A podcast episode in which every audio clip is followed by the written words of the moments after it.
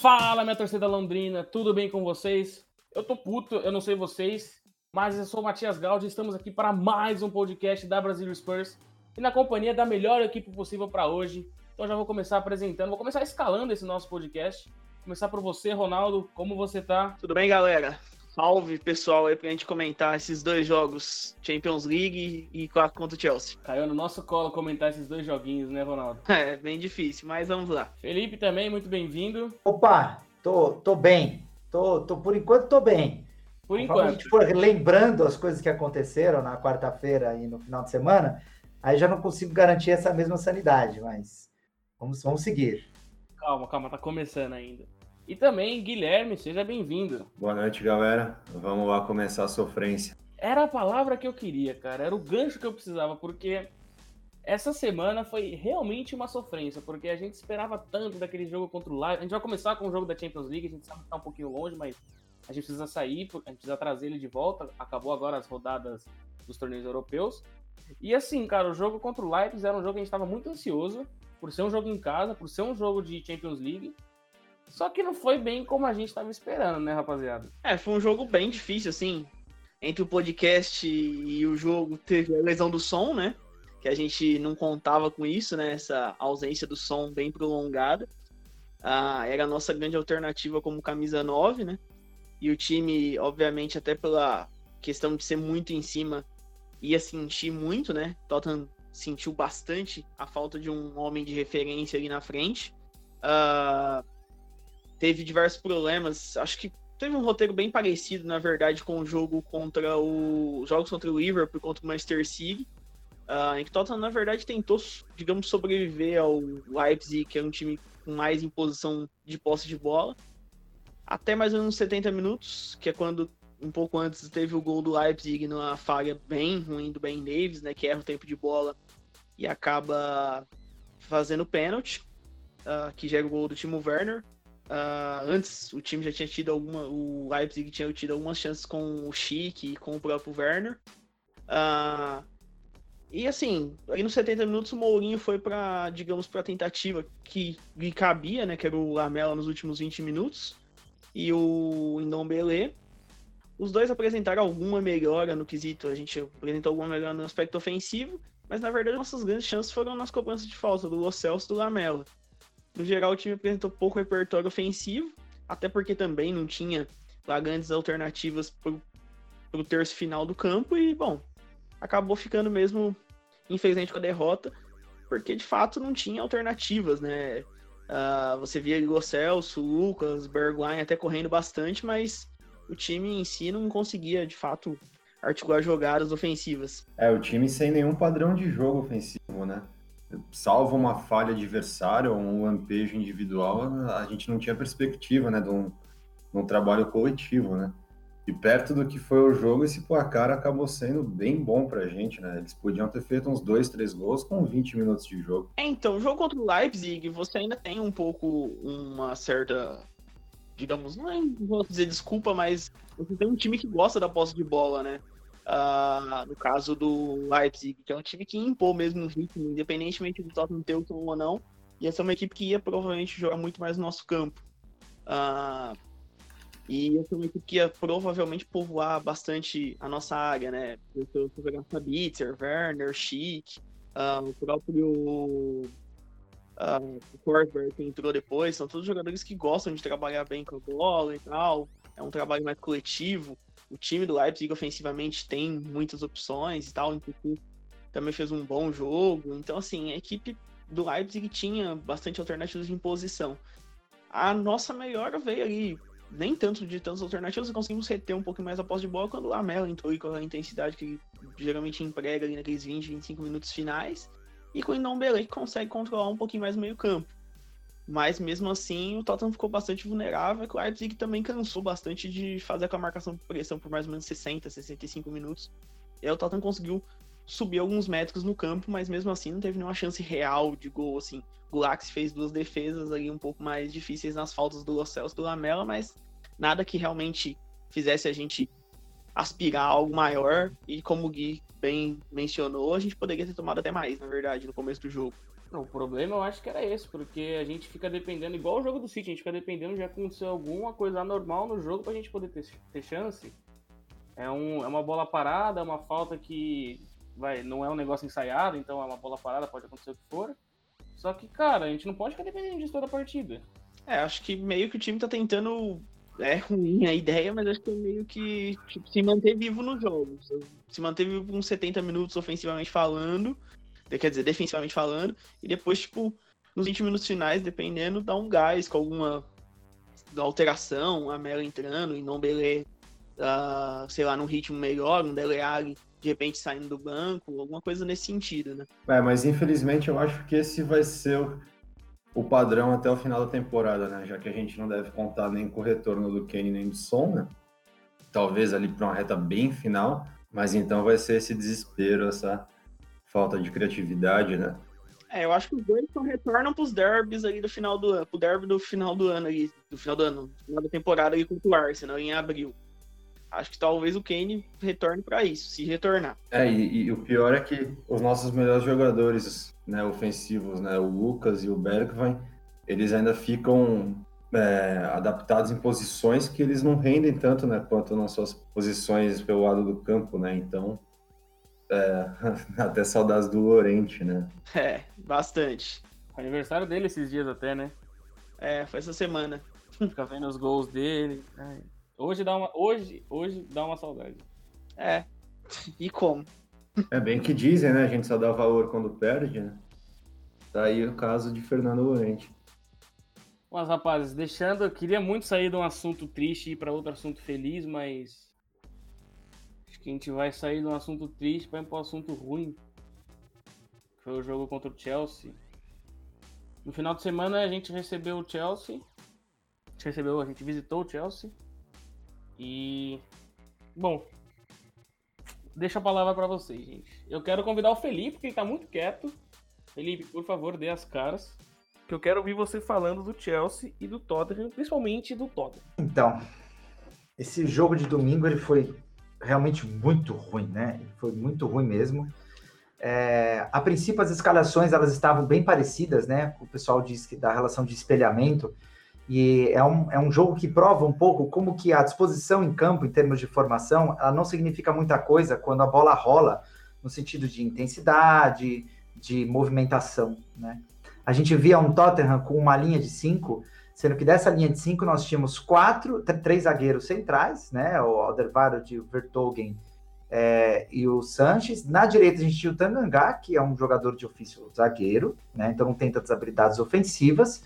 E na esquerda, a gente tinha o Davis, que é um jogador que também o forte dele não é o ataque.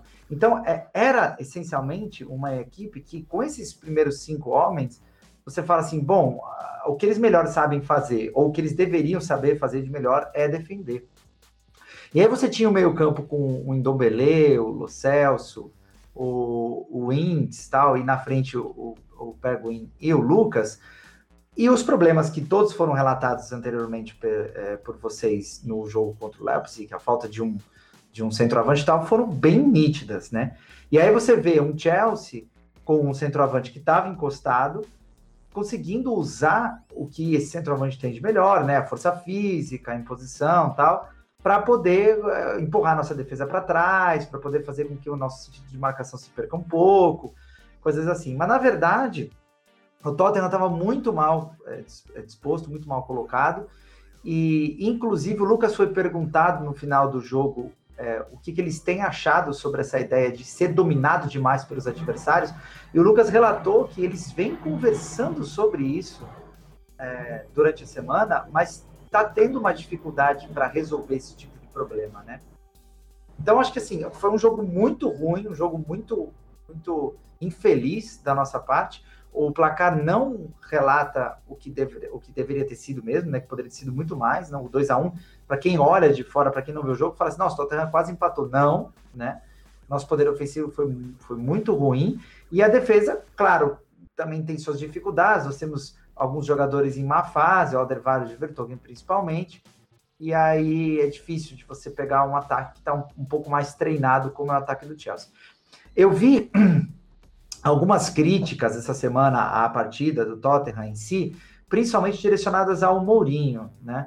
O pessoal do Correspondentes Premier, que é um, um podcast que eu gosto muito, tem no, no o, a Nathalie Gedra e o Renato Senise, até depois mandei uma mensagem para o Senise, é, é, discordando da postura deles, de dizer o quanto que o, o Mourinho é, é, culpado por tudo isso que tem acontecido, com, principalmente com é, tudo que aconteceu nesse final de semana contra o Chelsea. E eu discordo profundamente disso e eu queria agora argumentar para você, é, torcedor do Chelsea, que também acredita nesse tipo de coisa. É, só para relembrar, é, o time do Maurício Pochettino, que não tinha tantas baixas quanto o Mourinho, visitou o Chelsea em Stamford Bridge o ano passado, no segundo turno do campeonato é, inglês, e tomou 2 a 0 sem conseguir chutar para o gol, para vocês terem uma ideia. Então, é, esse time do Maurício Pochettino que chegou na final que já estava com grandes problemas, e eu venho batendo nessa tecla há muito tempo, a equipe do Tottenham não está com problemas desde o começo dessa temporada, não está com problemas desde a vida do Mourinho. A equipe do Tottenham está com problemas há mais de um ano. E o, rendimento na Premier League caiu demais. E o que nós vemos hoje é o reflexo de uma equipe que está em frangalhos há muito tempo. A derrota na Champions League só culminou com esse problema que envolve questões emocionais e tudo mais, que a gente precisa realmente mudar esse elenco e reformular. Mas de todos esses daí, na minha opinião, o Mourinho é um dos menos responsáveis. Ele tem conseguido fazer, em alguns momentos, a equipe ganhar alguns jogos e perder outros.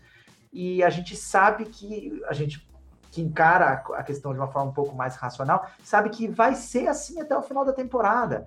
Aí você tira os dois principais atacantes e goleadores do clube, é, porque por causa de contusão. Você coloca as peças que eram pilares na época do Pochettino, estão muito ruins, né? Já citei aqui o Vertonghen e o Alderweireld, mas podemos citar outros. O Danny Rose, que em outras temporadas já foi um grande lateral, foi até vendido de tão mal que ele estava indo. Né? Nós temos um lateral direito que antes era o Walker, que muitos criticavam, mas tinha uma imposição física. O Trippier, que também foi criticado, mas ainda assim tinha cruzamento, tinha essas coisas. O Aurier, que tem sido um dos piores jogadores nossos na temporada. O Mourinho está sem material humano para promover uma mudança. E para piorar, ele não tem tempo para promover essa mudança. Aí ele enfrenta um Chelsea, que também está em período de transição, mas que o treinador fez a pré-temporada, está com esse elenco desde o início, e embora tivesse também baixas, como por exemplo o Pulisic e o Kanté, tem um, um, padrão de jogo um pouco mais definido, né? E uma proposta muito menos pesada do que o Tottenham.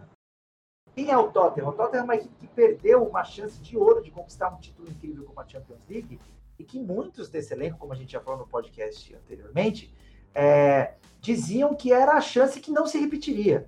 Então existia uma crença nesse elenco de que aquele era o ponto culminante.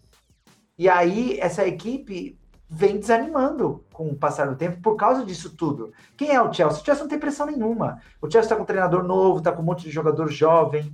Né? É claro, está em quarto lugar, não vinha de vitórias em casa há muito tempo, mas a pressão que eles sofriam era muito menor. Né? E eles conseguiram aproveitar isso, estão em situações mentais mais favoráveis. Mas eu não acho que o Mourinho tem a ver com isso. Se você acha isso, eu aconselho você a olhar um pouco mais para trás e ver o que, que o Maurício Pochettino fazia. Lembrando que eu sou contra a demissão do Maurício Pochettino no meio da temporada, mas o que, que ele fazia naquela época da Premier League, há um ano atrás. E vocês vão ver que os resultados eram muito parecidos e as apresentações em campo também. Então, o que nós vimos no domingo é o reflexo do que tem acontecido com o Tottenham há mais ou menos um ano. É, o trabalho do Mourinho só vai ser, poder ser avaliado, né? Na temporada que vem, né? Quando a gente vai conseguir realmente ele ver, ele impor né, a sua filosofia de trabalho e não tentar tampar o sol com a peneira, que é o que ele tem feito, né? Desde que chegou, é, jogando três competições, né? Até quatro em algum momento. Então, vai ser bem complicado, né? Até também para os reforços, né? Principalmente os que vieram agora, né? O Bergwijn e o Jedson é, se adaptarem é, o Indombeue, né, se adaptar também, que ele entrou num programa global fitness, não sei o que, para ver se ele tem mais condições de jogo, né? E até lá vai ser, acho que esse sofrimento mesmo. Talvez talvez classificar para a Europa League seja, seja a meta dessa temporada. É, então, uh, como eu já disse várias vezes, acho que a avaliação legal desse trabalho só no próximo verão, não tem jeito. Sem saber quais são os reforços, qual vai ser a ideia, esquema de jogo, essas coisas assim, fica muito difícil avaliar, porque Tottenham tem a lesão de dois caras fundamentais em termos de número de gols, uh, que é o Son e o Hurricane e tal. Uh, além do que, um cara que seria fundamental nessa proposta de controle que é o Indombele não consegue completar dois jogos seguidos, não consegue fazer 90 minutos. Então isso é bastante preocupante quando a gente olha para o contexto do Tottenham. Uh, além do que, por conta dessas lesões, o Tottenham não consegue repetir escalação. Eu considero o jogo de sábado em si, uh, acho que um reflexo bom do jogo de sábado é a nossa defesa, assim, que eu classifiquei particularmente como a defesa das diferenças, assim.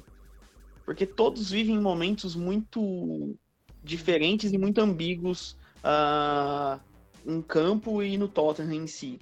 O Tangangá é um bom prospecto, mas você não viu ele ainda jogando uh, como zagueiro ainda, de ofício.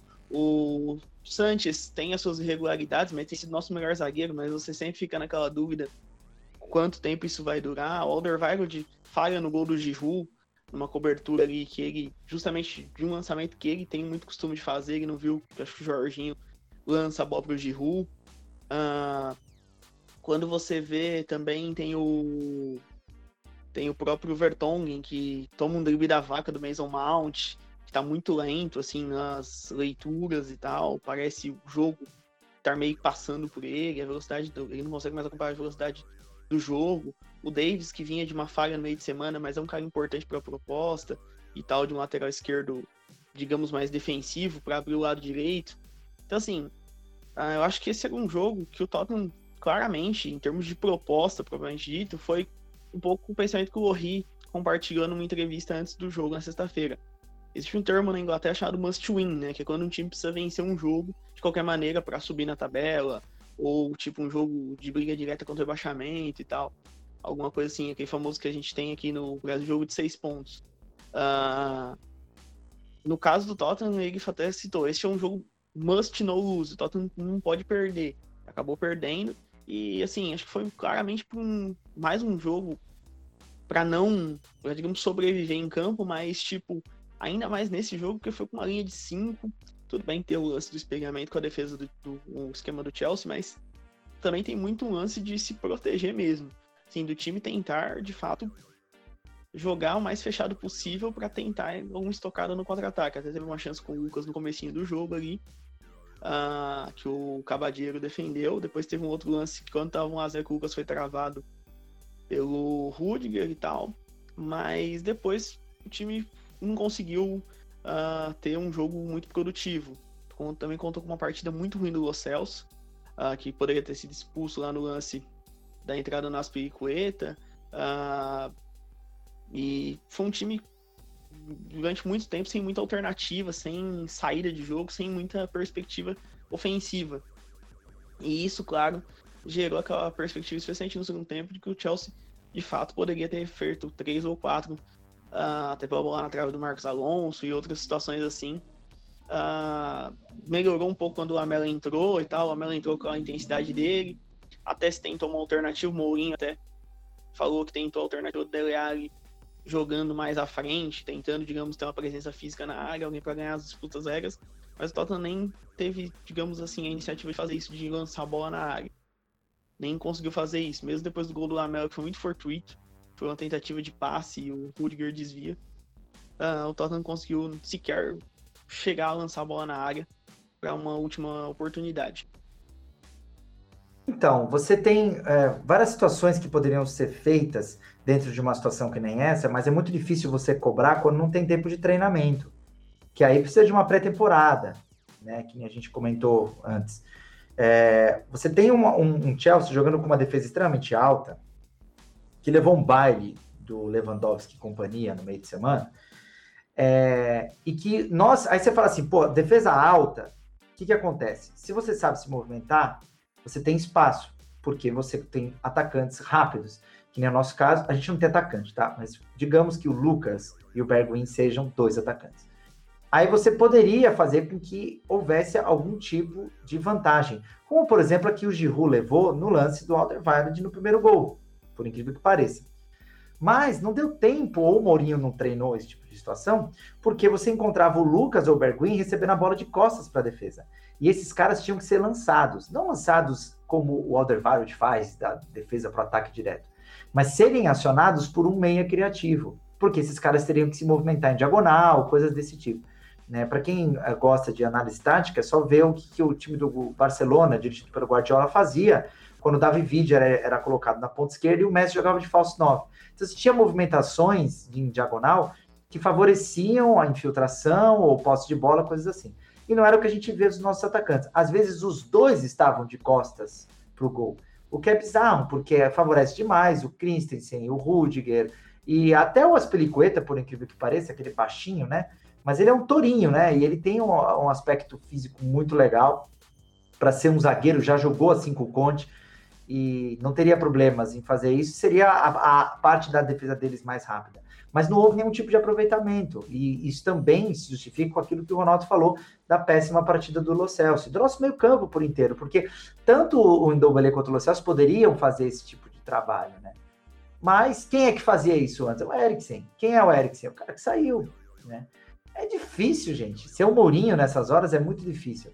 Aí você vai chegar o quê? Para uma equipe que está em e fala assim, os seus lixos, entendeu? Olha o que vocês fizeram. Você vai derrubar mais ainda, né? Aí quando chega na, na, na, na, na, entrevista coletiva, ele também foi criticado pelo pessoal do Correspondentes Premier, dizendo que ah, ele está se justificando demais, ele está o tempo todo dizendo que ele tem contusão. Que... Gente, como é que você não. O que, que você vai falar?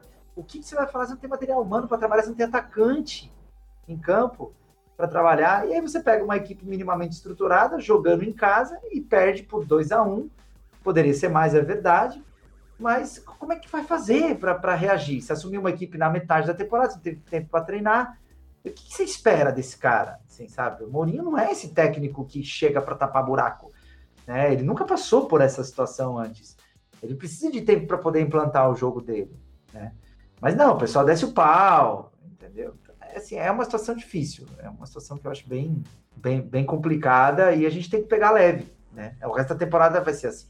É, o que é preocupante no caso, só desculpa aí, Matias, uh, só sobre essas situações em si, é que o Tottenham tá numa situação bem complicada, porque a gente sabe que o Tottenham tá passando por processo de reformulação e tal, uh, precisará ao continuar esse processo de reformulação no verão, é como vai ser a perspectiva em caso de não classificação para Champions, porque é um baque financeiro e tanto que o clube passaria, né? O, clube, pelas últimas quatro temporadas seguidas, indo para Champions.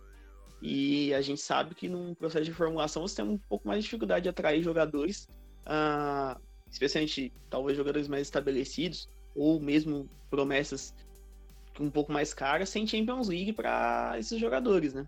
Ainda mais com o Tottenham que normalmente não paga salários tão altos, né? E esse é, é o ponto que eu queria chegar mesmo, Ronaldo. Até agradeço, porque a temporada do Tottenham, seja Champions League, seja Campeonato Inglês, ela se resolve, eu não sei se vocês concordam comigo, mas nas próximas duas semanas.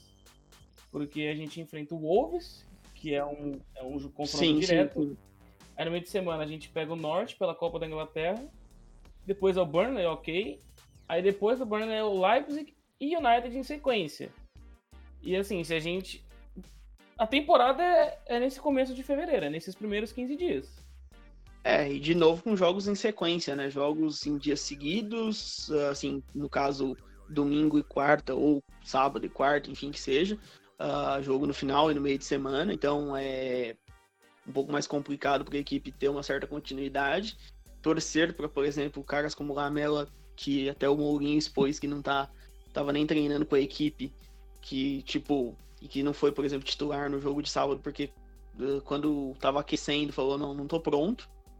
Torcer para caras assim, Lo Celso, Lucas, Bergwijn, não, não se machucarem, porque, assim, Tottenham tá literalmente no fio da navalha em termos ofensivos. Não tem opção. de planejamento, ah. o que, é isso? Porque eu vi muita gente falando pegar o exemplo do Barcelona, porque o Barcelona vai ter 12 jogadores profissionais disponíveis para o próximo jogo.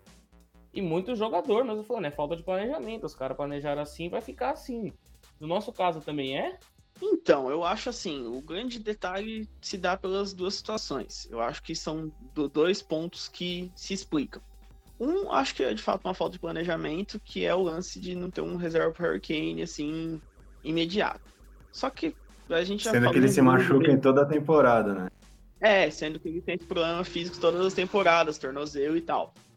Uh, o outro problema, que foi muito discutido na época, uh, foi que o Tottenham, para quem não sabe, enfim, já expliquei isso várias vezes, mas às vezes a gente sempre tem os ouvintes novos, tem o limite lá de homegrown players que o Tottenham tinha para inscrever. No caso, para quem não sabe, tem que o máximo de 18 estrangeiros e 7 jogadores formados no país ou formados na base de um clube inglês na lista da Premier League. A lista da Champions é um pouco mais restritiva, né? Porque tem que ser jogador daquele país, por exemplo. O Ben Davis não conta na lista da Champions, por exemplo, como jogador uh, jogador inglês, digamos assim, e conta como, como estrangeiro, né? Uh, mesmo vindo de um time como o Swansea, que é que tem liberação para jogar na Premier League, e conta como estrangeiro. E o Tottenham tinha uma limitação em relação a isso quando o Llorente estava, digamos, livre no mercado. Uh, e queria resolver outras questões de mercado. Existia como alvo o Bruno Fernandes, né, na época ainda, né? Uh, que hoje está no Manchester United. Nossa, essa dói, né? Essa tá dói lembrar, hein? É. Nossa. É, e o mais louco que dependia do Eriksen, né? O Eriksen, é, o Tottenham esperava vender o Eriksen no verão, pegar o dinheiro do Eriksen e investir no Bruno Fernandes. Porém, aí uma coisa não aconteceu, a outra também não foi, e ficou aquilo que a gente já viu desde que a gente está no começo da temporada. Uh, e aí acabou que o Llorente acertou com o Napoli e tal, uh, e, não, e não fechou a situação. Eu acho assim, no primeiro momento, tinha uma questão de necessidade, o time estava em cima na lista lá do, dos homegrown players, ainda tinha outros alvos, podia fechar os, com outros jogadores estrangeiros e preencher aquela lacuna. A partir do momento que não preencheu, você tem o mercado de janeiro, por mais difícil seja achar um cara reserva para Hurricane, e mercado de janeiro a gente sabe que é um mercado difícil, mas assim, cara, eu vi até bastante gente criticando a questão quando especulou-se o Giroud. Assim, eu sei que o não é um cara brilhante e tal, mas, tipo, reserva do Hurricane não precisa ser um cara brilhante, só precisa participar do jogo. Tipo, ele precisa estar tá lá para fazer uma parede. O Llorente não, não foi brilhante em dois anos no Tottenham, mas ele foi importante. E é isso que o reserva Hurricane precisa ser nos dois meses que ele tiver lá, ele só não precisa atrapalhar a equipe. E o Llorente fazia isso. Uh, e claro, uh, aí acho uma falta de planejamento, uh, considerando que, tipo, você foi ao mercado, entre aspas, buscou ali um atacante como Bergwijn, então você tinha tem uma relativa capacidade financeira para fazer algum negócio. Então, acho que poderia se pensar nessa questão do centroavante. tanto é que, por exemplo, o Tottenham digamos, para quem só dando um bastidor aqui, o pessoal do futebol London até noticiou qual foi o último alvo do Tottenham. O último alvo do Tottenham, do United e do Chelsea para atacante, né? Que vocês precisavam e queriam um atacante pro, pro restante da temporada. Foi Galo. O Galo que hoje tá jogando no United.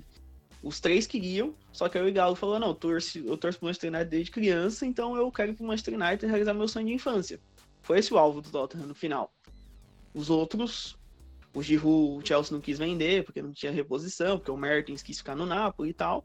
E o Tottenham acabou ficando meio assim. No primeiro, no verão, eu acho que teve o erro, de fato, estratégico, mas você pode até explicar que tinha outros alvos.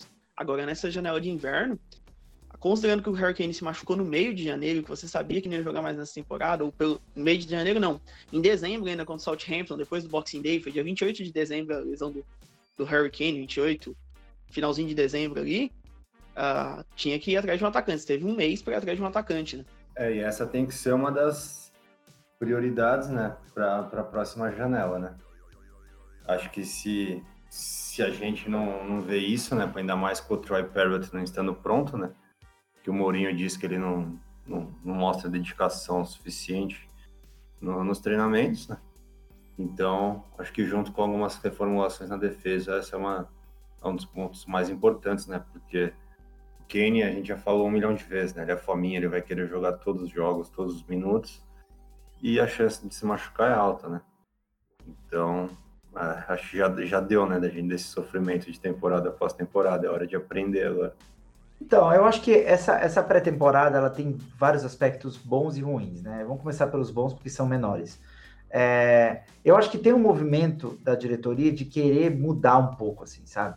É, eu, eu comentei isso num grupo até no WhatsApp. Eu acredito que se fosse em outras temporadas, não viria ninguém nessa janela de janeiro.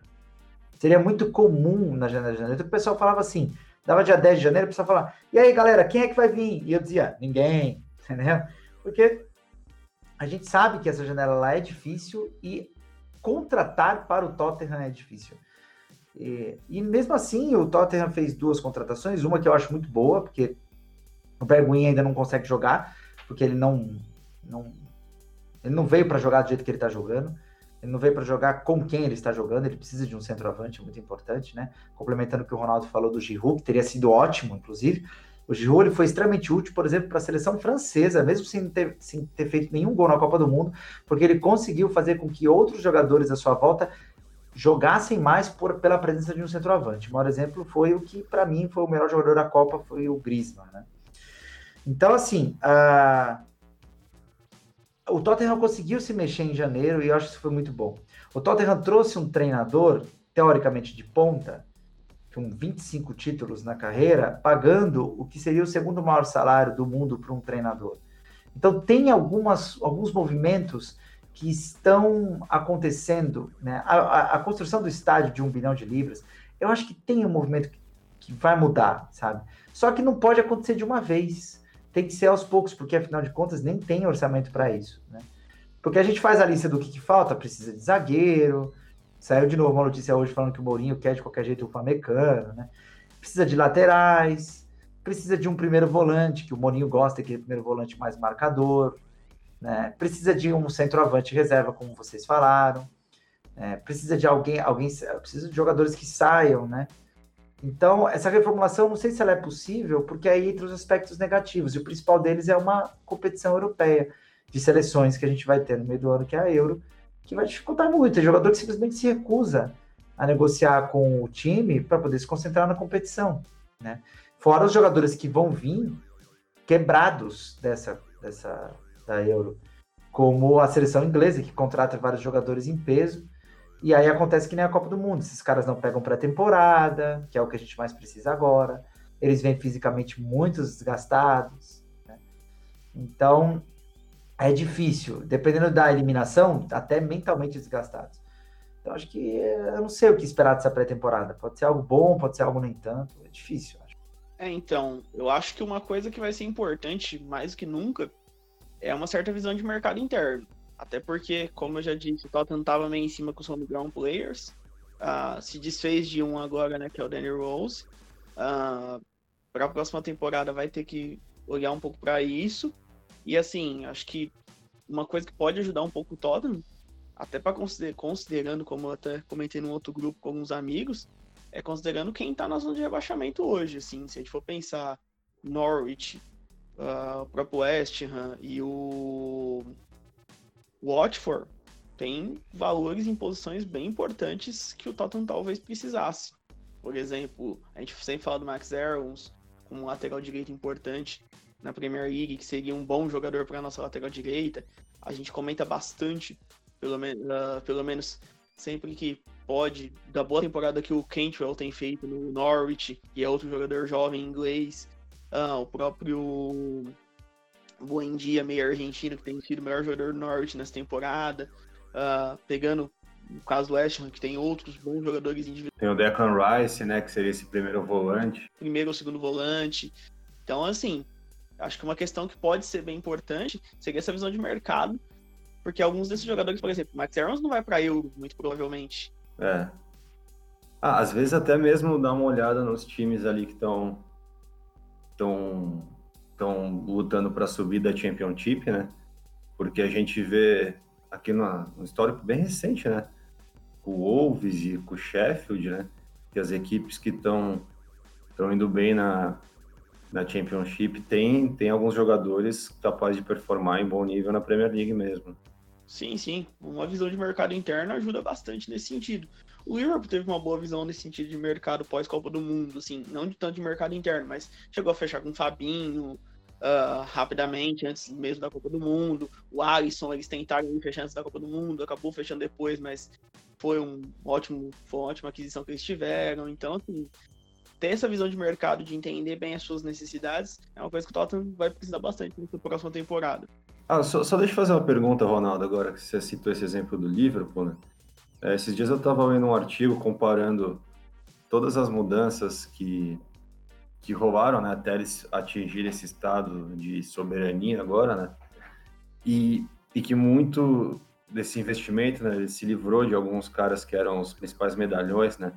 Soares, é, Felipe Coutinho, né? E conseguiu, justamente nesse mercado interno, é, ou na Europa mesmo, formar uma boa equipe, né? E eu tava pensando, será que não seria o caso da gente fazer algo parecido? O principal nome que me vem à mente é o Dele Alli, né? Que tem um valor de mercado muito alto, por exemplo, e que não entrega muito em campo, assim. Talvez seria uma medida boa, assim, para balancear os cofres e, e dar uma mudada, assim, para ter um elenco mais competitivo mesmo, né? Brigas sadias em posições e tal. É, eu sempre fui muito a favor, assim, do Dele Alli, eu, pelo menos eu penso que seria uma boa temporada para se vender, se for para vender, porque ele ainda tem números que são muito bons para a idade em termos de gols uh, e até de assistências em alguns momentos. Uh, ainda é um cara que é jovem, então para o mercado, até mesmo de Big Six, deve ser muito cobiçado. Uh, então a gente, tipo, eu acho que poderia ter esse movimento de fato de talvez abrir mão do Dele abrir mão de alguns valores. De fato, acho que a gente, se a gente for pensar em termos de jogadores que podem sair, tipo uh, o Aniama, Dele acho que seria o mais valorizado, mas uh, a gente teria alguns jogadores que poderiam ser vendidos e a gente tentar fazer um certo caixa e melhorar a equipe. Uh, eu acho que o ponto que o Liverpool nos ensina, digamos assim, é que você sempre pode melhorar o seu time. Tipo, você tem que estar tá sempre buscando alguma, alguma solução legal. Mesmo que seja num rival e tal. Tudo bem que Tottenham normalmente uh, tem uma certa restrição em negócios com, com rivais, especialmente o Chelsea, o Arsenal e tal. Mas, tipo, o Liverpool, por exemplo, trouxe o Chamberlain, por exemplo, do Arsenal, acionou a causa do Chamberlain uh, lá atrás ainda, quando não tinha um time tão competitivo. Uh, como você disse, não, com, com a vontade tanto de Luiz Soares, tanto de Coutinho de ir pro Barcelona, acabaram acabou vendendo e fazendo um bom dinheiro.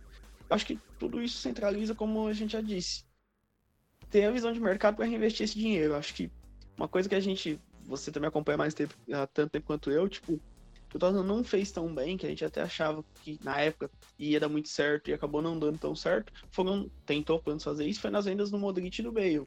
Tottenham contratou bastante jogadores.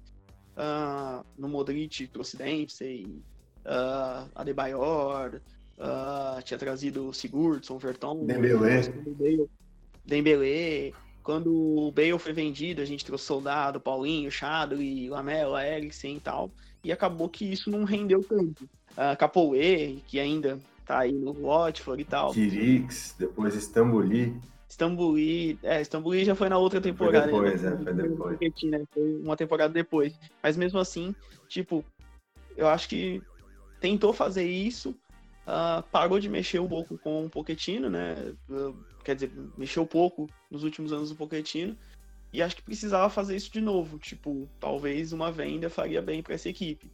Não sei o quanto daria o Dele Alli, acho que por gente umas 80, uns 70, 80 milhões de libras, talvez no mercado interno acho que seria um valor de bom tamanho.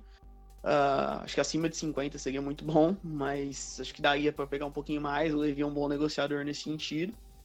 Uh, e daí tentar comandar uma certa reformulação, talvez até ficando um pouquinho mais no vermelho de novo, uh, para ir tentar montar um time mais competitivo dessa maneira. Bom, rapazes, acho que a gente conseguiu dar um panorama legal. Vou voltar naquele assunto de que nossa temporada se decide nas próximas semanas. E começa a ser decidida agora nesse fim de semana. A gente tem um jogo contra o Wolves, que garantiu a classificação agora na Europa League, que o Arsenal foi eliminado. Eu tinha que lembrar, né? Já é a gente. Mas... Ai. Ai, vamos seguindo. É, confronto do final de semana contra o time de Nuno Espírito Santo, meninos. É, eu, acho, eu acho que... que... o. Oh, desculpa. pode falar, pode falar. É, então, falar. eu acho que vai ser um jogo bem difícil. É, eu não consigo achar que a gente consegue mais do que um empate. Eu acho que o time do Nuno ele tem uma intensidade, um poder físico no meio-campo que tem sido um grande problema para a gente lidar quando as equipes têm isso também, né? Nós conseguimos a vitória jogando lá por 2 a 1 um, com o um gol do Vertogen no último segundo, praticamente, uma cobrança de escanteio, sendo que a gente se safou de um Wolverhampton que foi mais consistente ao longo do jogo, porque nós fizemos um gol com o Lucas logo no começo, e aí em seguida a equipe se é, recuou, e aí depois tomamos o gol do Adama, né, um, um golaço de fora da área, e aí nessa bola parada que nem eu disse. Então, assim, é, houve um aspecto, não de sorte, mas de acaso na, na última vitória, e o Mourinho dizendo o quanto que aquela vitória era importante e tal. Né? Se eu não me engano, alguém me corrija, foi o jogo que o Kenny machucou? É isso ou não? Não. Não. Foi não. Foi o Southampton. É, foi o Southampton, é verdade. Eu lembrei que o, o, time jogou de azul. E aí eu fiquei com essa relação, o Kenny se machucou num jogo que o time jogou de azul. Exatamente. Então, isso que nós estávamos com o Som, com o Kenny, com praticamente todo mundo naquele jogo. Então, eu acredito num placar de 1 a 1 é, e sei, a não ser que o Mourinho tenha tirado algum coelho da cartola em termos de organização, fazendo a equipe jogar de uma determinada forma que seja mais próxima àqueles segundos tempos que nós vimos antes do som machucar, ou aqueles jogos em que a equipe começava muito mal, mas com 25 minutos conseguia dar uma recuperada. De repente, se o Mourinho conseguir mudar um pouco da mentalidade e fazer a equipe entrar com um pouquinho mais de intensidade, mais vontade mesmo, que parece, né, de ganhar, talvez é, a gente consiga ter um resultado um pouco melhor, mas acho pouco provável uma equipe do Nuno que está sendo tão bem treinada, que está numa fase até que boa para o elenco que tem, né, e uma consistência que vem de muitos anos de um padrão de jogo, aqueles mesmos três zagueiros, né? Então, acho que a coisa não vai ser muito boa para a gente, é, como eu disse, a não ser que o Mourinho tire algum coelho da cartola, né? Então, meu palpite é um a um. Bom, meu palpite segue mais ou menos essa ideia aí, tipo, também um a um. Acho que é um jogo que vai ser bem interessante, porque são dois times que gostam de contra-ataque, né? Uh, o, Wolves uh, é um time que normalmente sofre um pouquinho mais contra times mais fechados, né? Uh, tem aquele duelo que nessa Premier League tem se tornado um pesadelo para qualquer um, que é aquele lado esquerdo, no caso o lado direito do ataque do Wolverhampton, que é o Adama, fazendo aquele corredor muito forte, né? Ele muito forte fisicamente e também ganhando bastante ataque. Provavelmente, né? Que deve ser o lateral esquerdo titular. Uh, e acho que é um duelo que é bem, como eu já disse, bem interessante. Prevejo também um a um, uh, porque são dois times que normalmente gostam justamente de jogar no espaço, uh, de explorar contra-ataque, de explorar uh, o espaço que o adversário vai deixando no campo e dessa forma uh, se aproveitarem disso, né, nos contra-ataques. Uh, acho que o Tottenham ainda uh, carece de um pouco de criatividade e tal. no centro do campo, eu tenho que contar com uma boa partida do Lo Celso de novo. Quer dizer, voltar a um bom nível. E talvez um pouco mais de minutos se conseguir também preencher um pouquinho mais o meio de campo na marcação do Indombele. Bom, minha expectativa é de 90 minutos de sofrimento, angústia e tensão, né? Eu nunca imaginei que a gente que o empate em casa contra o Wolves ia ser um bom resultado pra gente. Só hoje um empate é épico. É igual você pensar ali o Ben Davis tendo que lidar com, com o Traoré não é uma imagem muito agradável, né? O Aurier com o Diego Jota já não me deixa seguro já. Não, o Aurier com a grama já é preocupante, né? Pelo menos a equipe teve uma semana para treinar, né? E aí eu acho que talvez, quem sabe, a gente não tenha alguma novidade mesmo. Assim, em termos de formação, por exemplo, eu não esperava que a equipe fosse entrar com três, que o Mourinho fosse entrar com três zagueiros contra o Chelsea. Ah, mas isso não foi uma surpresa, isso foi uma lástima. Não, ok. Mas de repente ele prepara algum coelhinho na cartola, entendeu? Põe o Luiz para jogar de lateral direito. Não, tô brincando. Mas assim, eu acho que é, a gente, de repente, com uma boa semana de treino, né? É, a, ninguém se machucou de lá até então, já é bom, né? Já, desde o som ninguém mais se machucou. E de repente o Indombele voltando a jogar é, melhor fisicamente, Quem sabe Lamela, né? eu acho que Lamela traz uma intensidade legal. Quem sabe mais treinos com o, o Dele Alli centroavante. Sabe, eu acho que possibilidade de alguma coisa nova acontecer tem. Teve tempo para poder fazer isso? Não muito, mas teve um pouco. Então, numa dessa, a gente acaba, quem sabe, né, surpreendendo de alguma forma. Mas, Só... mesmo assim, mesmo tendo esse discurso esperançoso, eu, eu ainda acho que vai ser um a um. Me lembra muito o duelo do Adama Traoré com o Ben Davis, um duelo há dois anos, mais ou menos, do Mané contra o Ben Davis. Pra quem quiser assistir, assim, os primeiros 20 minutos são lastimáveis, assim, do Ben Davis, que não consegue encontrar o Mané de jeito nenhum na marcação. Ainda não tinha o Salah nessa época no Liverpool, mas era, foi bem difícil aquele jogo, um 2x0 do Liverpool contra o Tottenham. É, então, e o, e o Adama vem fazendo uma bela temporada, ele é um cara muito forte, muito rápido, né? Tipo, o Danny Rose fisicamente seria a melhor opção, né? Se você não tivesse aqui. Melhor temporada da Dama. São seis gols, mas assim, é a melhor temporada dele. Né? Ah, eu tava pensando aqui um pouquinho na escalação, agora nas opções, né? Que são poucas. E uma coisa que, que me tem me surpreendido é que a gente tá aqui com uma, uma falta de jogadores, né? Elenco bem reduzido. E mesmo assim, né, a gente não tem visto absolutamente nada do Cessenhon, né? Então, não sei, seria bom ver um pouquinho mais dele nesses jogos até o final da temporada. O Mourinho deu algumas chances para o Cessenhon é, e experimentou ele, chegou a fazer gol contra o Bayern jogando de ponta. Depois no esquema, é, ele tentou inverter aquela coisa que ele começou de jogar o Rie na ponta e segurar o lateral esquerdo, aquela assimetria que a gente falava que ele já tinha implementado na Inter. É, ele tentou fazer invertido depois, né? Segurar o Tangangá na direita e liberar o Cessenhon como lateral barra meia barra ponta. E não deu muito certo, né? O Cessenhon, ele, ele é meio arame liso, assim, ele não causa nada. Então, e o Davis também não, mas o Davis, pelo menos defensivamente, é um pouco melhor. Não que eu não estou defendendo a permanência de nenhum dos dois, para mim não é nenhum dos dois, assim. Eu acho que o Cessenhon precisa de tempo, né? E, é, e lembrando uma coisa, galera, é sempre mais difícil você se adaptar a uma equipe em má fase. É muito mais fácil um jogador se adaptar a um novo sistema de jogo, a tudo, no Manchester City, no Liverpool, até no Leicester, né, onde tem uma, uma filosofia, uma proposta acontecendo, do que no Tottenham, com mudança de comando, com escalações não sendo repetidas e ídolos se machucando, é mais difícil. Então, o CC1 precisa de mais paciência. O Ndombele também precisa de mais paciência. E o Locelos, que tem feito boas partidas na maioria das vezes, também precisa dessa paciência. Sem contar o Jetson Fernandes e o Bergwijn, claro, né? Então, a reta final da temporada, acho que é meio isso, assim, a gente tem que esperar a intensidade do time.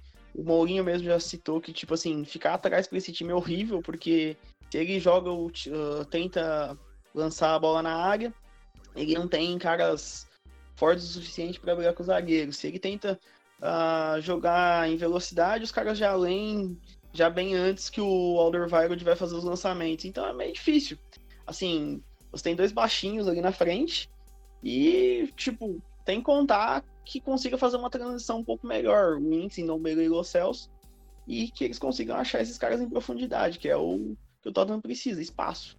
Esse esquema depende do Tottenham ter espaço e esses caras serem lançados em profundidade. Eles lançados para brigar contra os zagueiros de costas para a zaga vai ser um desastre. Bom, queridos, espero que vocês não tenham sofrido tanto, porque o sofrimento está chegando ao fim. Esse nosso podcast está chegando no fim porque a gente só ficou relembrando de desgraça. Fala um pouquinho do futuro, mas foi basicamente tristeza. E se vocês se sentirem à vontade para falar, para dar alguma consideração final, eu deixo esse espaço para vocês. Ou algum desabafo, né, Felipe? Assim, é, eu venho sempre comentando, até de uma forma insistente, falei isso também no, no, no pós-jogo contra o City, aquela vitória, né, que a gente estava todo contente que na verdade a gente tinha que pegar um pouco leve nas críticas com relação a tudo que está acontecendo no Tottenham, por dois motivos. Uma, por causa daquilo que eu já comentei várias vezes aqui, o início de um trabalho, né, aquela coisa que você já sabe.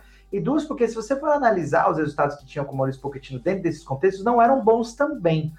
E aí fica aquela sensação de que a equipe não está bem. Mas a equipe tomou vários sufocos contra o Manchester City, foi goleado, inclusive, no Etihad por 4 a 1 É, e essa equipe também teve muitas dificuldades, não chegou a chutar para o gol quando enfrentou o Chelsea a última vez no Stamford Bridge.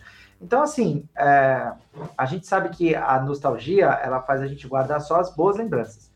E a gente tem que lembrar que a equipe comandada pelo queridíssimo, inclusive Maurício Pochettino, um grande ídolo do nosso clube, tinha problemas e já estava com esses problemas há um tempo, e que foi muito bem mascarada por uma campanha improvável na Champions League. Então, gente, é isso aí. Vamos empurrar com a barriga até o final da temporada. Vamos torcer para alguma coisa acontecer, tipo assim, o City cair fora e sobrar um quinto lugar, e que a gente esteja lá nesse quinto lugar também, né? Senão não adianta. E torcer para que a pré-temporada seja bem feita, tanto por parte do Mourinho quanto por parte da diretoria. E assim, tentar esquecer que o, a temporada 19 e 20 existiu. Eu acho que é isso. Né? Valeu, pessoal, isso aí. Valeu. É como o Felipe disse, né? Empurrar a barriga até o final da temporada, né? E torcer para que coisas piores não aconteçam, né? Porque duvidando do Tottenham tudo é possível, né? Então, por exemplo, até o som agora que foi operar na Coreia, né? Se ele voltar sem o coronavírus, já vai ser uma vitória perante as circunstâncias. E que nada mais desse tipo, né? Mais lesões se aconteçam. Também agora devemos contar para as próximas semanas, talvez já com o retorno do Sissoko, né? E que as peças disponíveis consigam fazer o melhor trabalho possível. É, seguindo mais ou menos essa mesma linha aí dos dois anteriores, é importante que o Tottenham consiga, tipo, se manter competitivo. Essas duas semanas, como o Matias disse, vão resumir muito da temporada. E bom, vamos, vamos aguardar. O momento de resultados, infelizmente, não de desempenhos. A gente tem que aguardar e torcer para, tipo, por algum milagre a gente conseguir para a Champions League. Se não for tentar ao máximo a Europa League, porque ficar fora da Europa ia ser desastroso demais. De qualquer competição europeia. Eu acho que o grande ponto é esse, né? Não é ficar fora da Champions League. O problema é também ficar fora da Europa League, né? E agora é confronto direto. Agora é confronto direto, agora essas duas semanas, né? Pega o United. Tudo bem que agora no meio de, no próximo final de semana é United e Everton, então também assim, tem uma chance do United dar aquela tropeçada, mas a gente também não pode ficar dependendo dos outros e não fazer o nosso, né?